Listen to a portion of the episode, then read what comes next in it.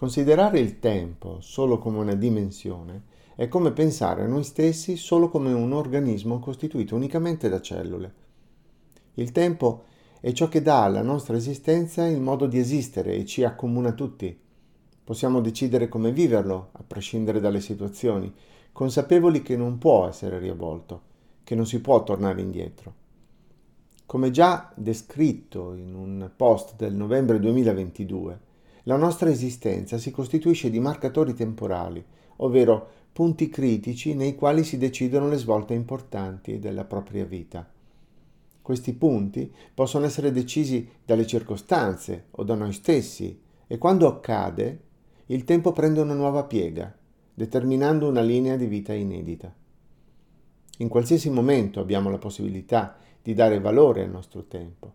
È sufficiente essere consapevoli di quanto ne abbiamo per poi scegliere cosa farne in modo congruo. Ecco alcuni esempi. Lavoro.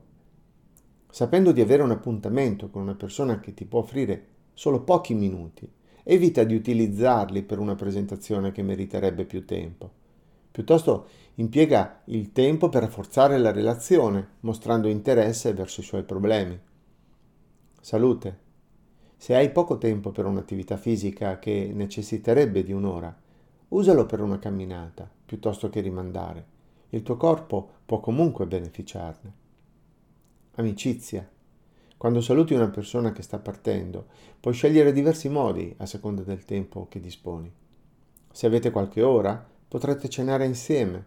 Se avrete solo un'ora, potrete bere un caffè in una caffetteria. Se avrete pochi minuti, potrete abbracciarvi e scambiarvi parole che si fissano nella memoria. Amore. È possibile dare ad ogni giorno un significato speciale.